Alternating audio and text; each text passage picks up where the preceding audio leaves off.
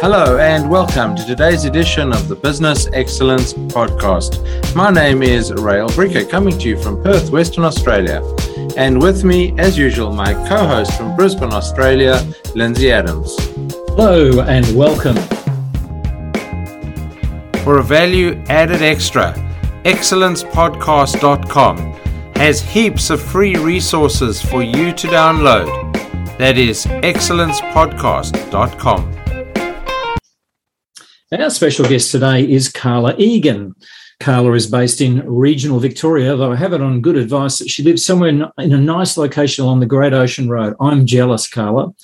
Uh, she's the founder of the Coaching Directory and uh, has a wealth of knowledge and information around the coaching industry, which I'm keen to explore. Welcome, Carla. Thank you. It's a pleasure to be here. So I got to ask the obvious. Let's go back to the start. How did you get involved in the coaching industry? Good question. For selfish reasons, actually, I was in the corporate world managing uh, large teams, and I'd gone from different company to different company, and I was still getting the same results. And uh, the same results were high staff turnover. And I tried a number of things to keep the staff that I was employing uh, engaged and keep them uh, staying working for me for the business longer. And I found over a period of time what I was doing wasn't working.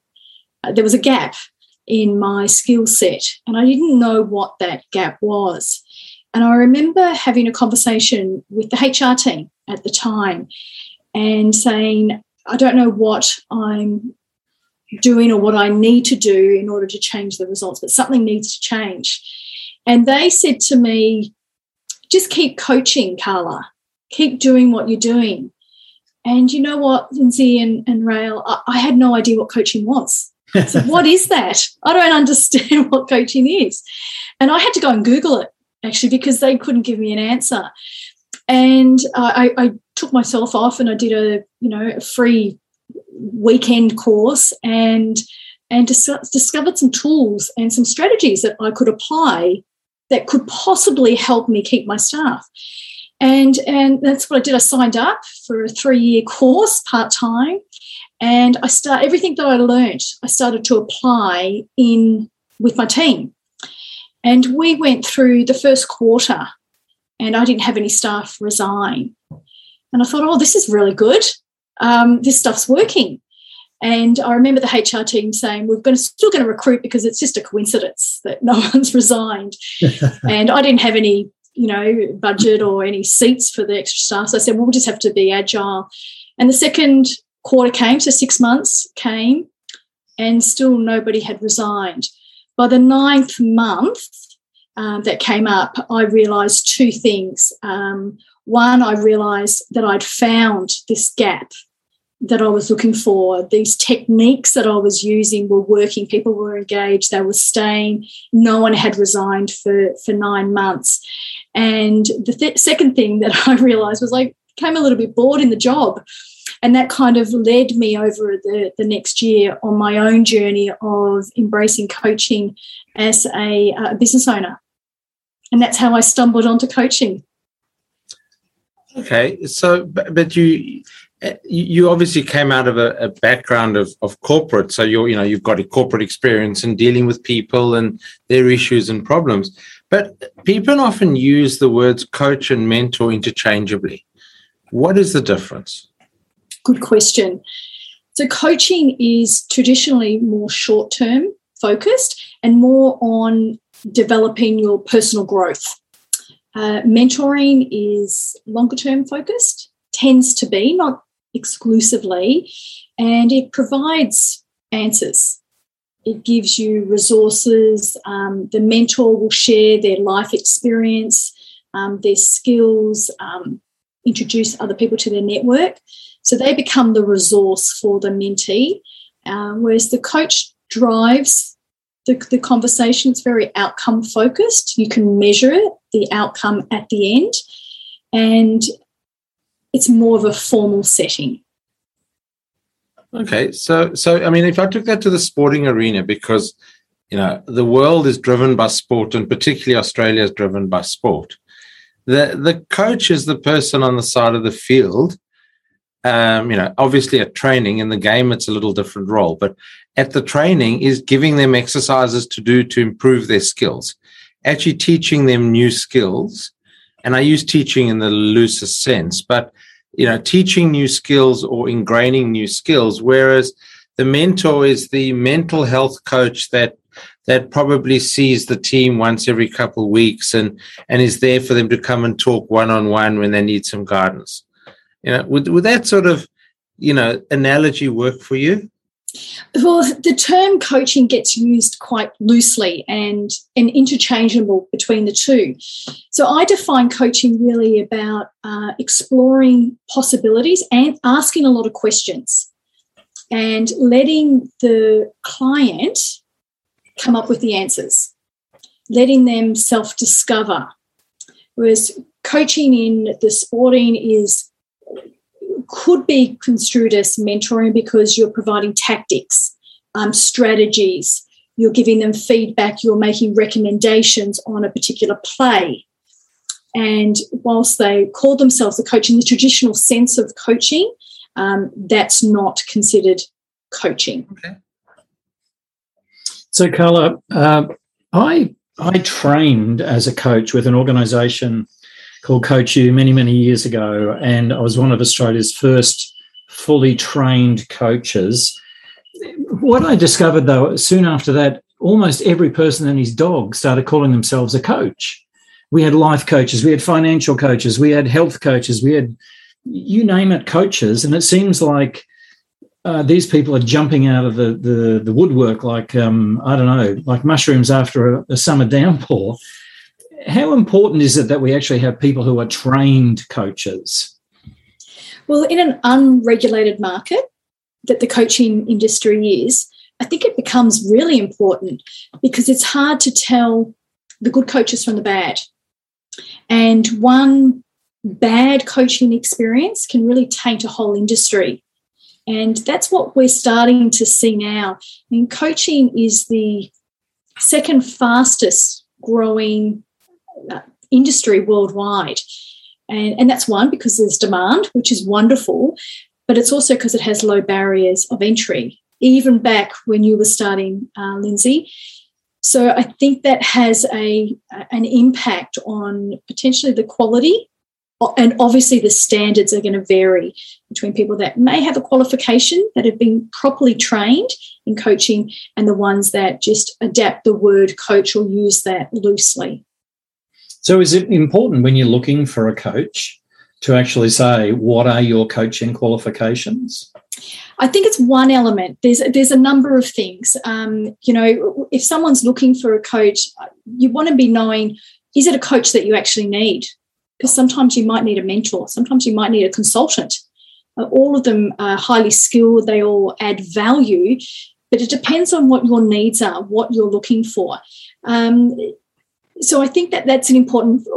What do you need? Uh, what's the outcome you're looking for? What do you want to achieve at the end of this relationship? Um, so, what result are you looking for, and how can you measure whether you've actually got that result or whether you you haven't? It's still outstanding. Um, the third I would think about is interviewing a number of different coaches and asking them some really key questions. You know, confirming their qualifications is one of them. But some of the questions are what type of client, clients do you already work with? What kind of results have you got for them? Um, can you can you speak to them? Can you read testimonials? I think they're really important aspects that form part of the qualifications because that will tell you that they have got the skill set to be able to get to the results that you want. So that would be my advice for engaging a coach and inquiring about the level of qualifications that they may or may not have. Okay, and we and you're talking qualifications, which is coaching qualifications, not not you know multiple degrees or PhDs or anything like that. In this context, you're talking about actual So, the, having done a, a, a, you know, like like the rest of the world, we do Google research, and I know that Google is not a synonym for research. I, you know, if I search for you know coaching certifications, there are a lot. How how do I know the difference between a as a client? I'm talking about now, putting myself in client shoes. How do I know the difference between someone who's done a a three hour send me the diploma, I'll send you money, um, as opposed to a three year qualification without myself becoming an expert, because mm-hmm. that kind of defeats the objective of investigating someone's qualifications? It's a good question. And the simple answer is you won't know. And because the industry is unregulated, there's no minimum standard that's required for a coach to achieve, then the industry is open to anyone and everyone. And it's actually one of the reasons why I started a directory in the first place to house qualified coaches in one spot in a centralized hub so they can stand out. So it makes it easier for clients that want a qualified coach to connect to them. But you won't know. You won't actually know that, Rael, as a, as a, as a member of the general public. So, Carla, before we uh, before we turned on the recording, we were talking about the different variety of coaches out there, and you said, "Oh, we've got eight different kinds of coaches." So, just run me through the different kinds of coaches that might be available to a business person if they're interested. To a business person, so you're looking at um, we have executive coaches, so looking at the C-suite level of um, in, in, business, uh, leadership coaches, uh, business coaches. And we also have um, career coaches, so for that succession planning or people transitioning into a new career. Um, and then from a, a, I guess, a generalist point of view, we have personal development coaches. And underneath that, you know, there's people like um, public speakers. Uh, that might want to, someone might want to improve their public speaking or their levels of confidence.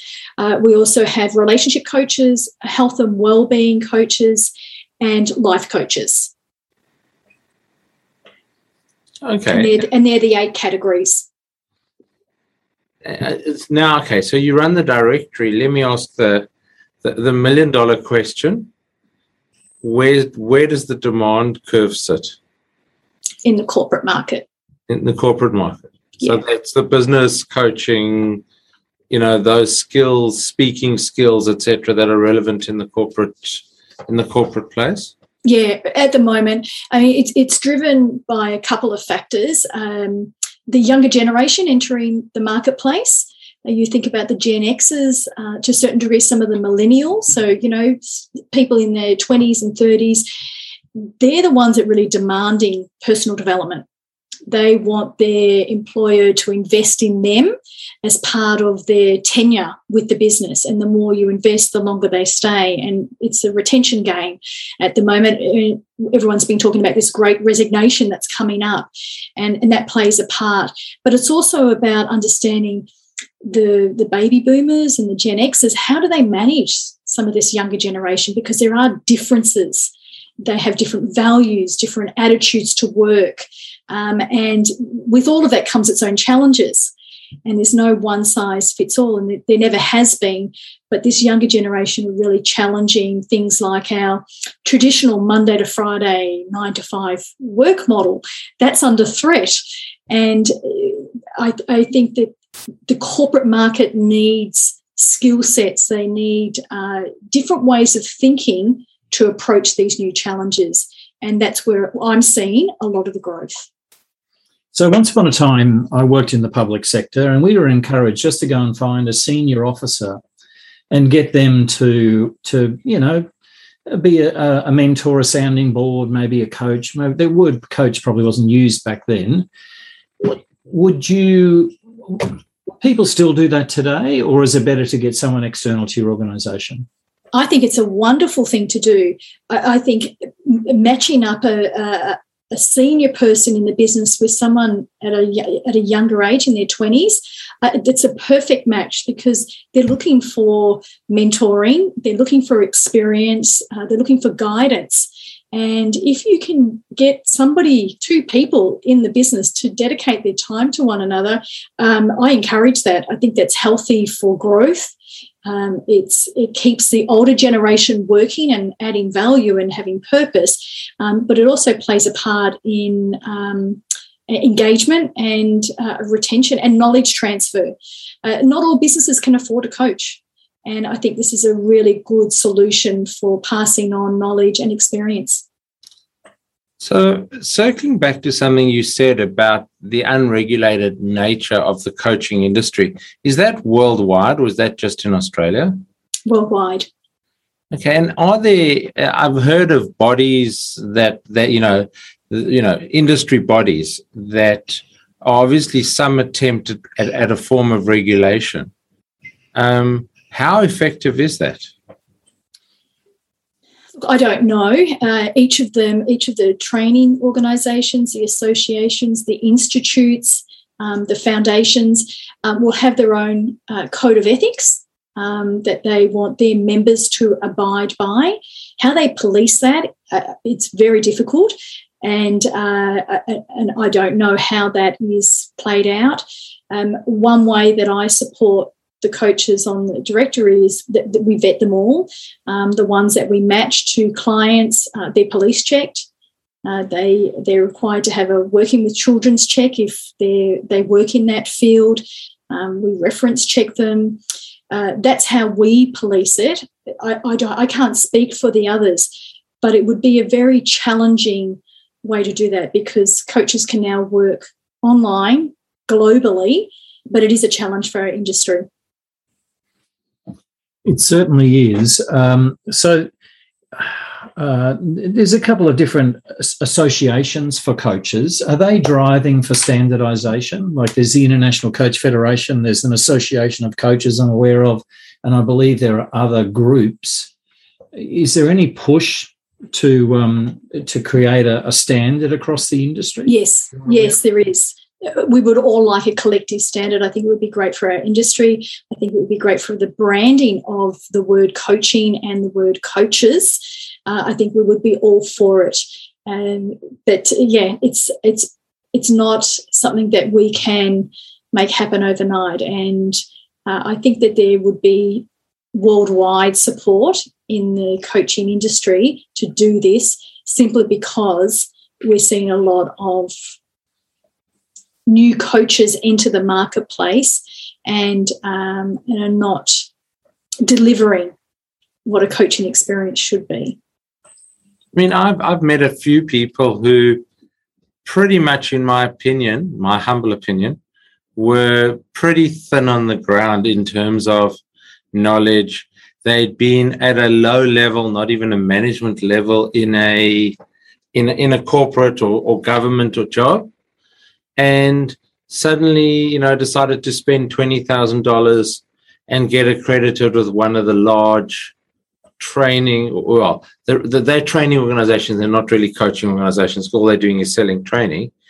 And suddenly they're out there selling themselves as a coach in business, life, or one of the other eight categories. Is, is that one of the challenges? Is that you've got people who who, who, who, you know, they've watched five YouTube videos and now they want to do heart surgery. I like your analogy. Um, yeah, it is. It is a challenge. I mean, everyone has to start somewhere. I, I appreciate that, and um, they need to build up their coaching hours and their experience in order to deliver value. Everyone starts somewhere. Um, yes, but it is a it is a commonality where you might have someone that is doing a part-time coaching course and part-time coaching or trying to start their coaching business while they're in working in finance or as a massage therapist or as a financial controller. Um, that's happening and we're seeing that quite a lot. It comes down to um, how diligent they are in their in their study and applying what they're learning and um, and wanting to add value wanting to really make a difference rather than make a buck. And I think that's um, one of the causes for concern that uh, with low barriers of entry, with no standards of training or qualifications that are required, um, yeah, it is a popular gateway to turn a quick buck. And uh, those ones don't last too long, though. Uh, they don't find they find it's much tougher um, to get consistent work, um, and so they, t- they tend to give up after three years. Do you think the pandemic's had an effect on the coaching industry? Do you think it's um, my perception is that it's actually uh, pushed it, and the, the, industry has grown as a as a result? Would you agree opinion on that? Yeah, it's boomed. Absolutely, uh, my own coaching practice has boomed as a result of that, and um, and that's what a lot of the coaches that I know are saying they're having their best year yet. Interesting. Yeah. Well, my job on this uh, podcast is to keep an eye on the clock and keep us to time. And sadly, Carla, we are out of time. It's been a real pleasure speaking with you. Should our listeners want to get in touch with you, maybe have a look at the coaching directory or, or talk with you more about um, you know, creating standards in the industry, how would they do that? I'd love them to connect on LinkedIn with me, or you can find me on the coaching directory as well. Thank you very much, Carla Egan, for being a guest on this edition of the Business Excellence Podcast. Thank you to my co host, Lindsay Adams. And this is Rael Bricker signing off for another edition of the Business Excellence Podcast with a reminder to pop along to excellencepodcast.com where you can download a number of free resources to help you on your journey to excellence in life and in business.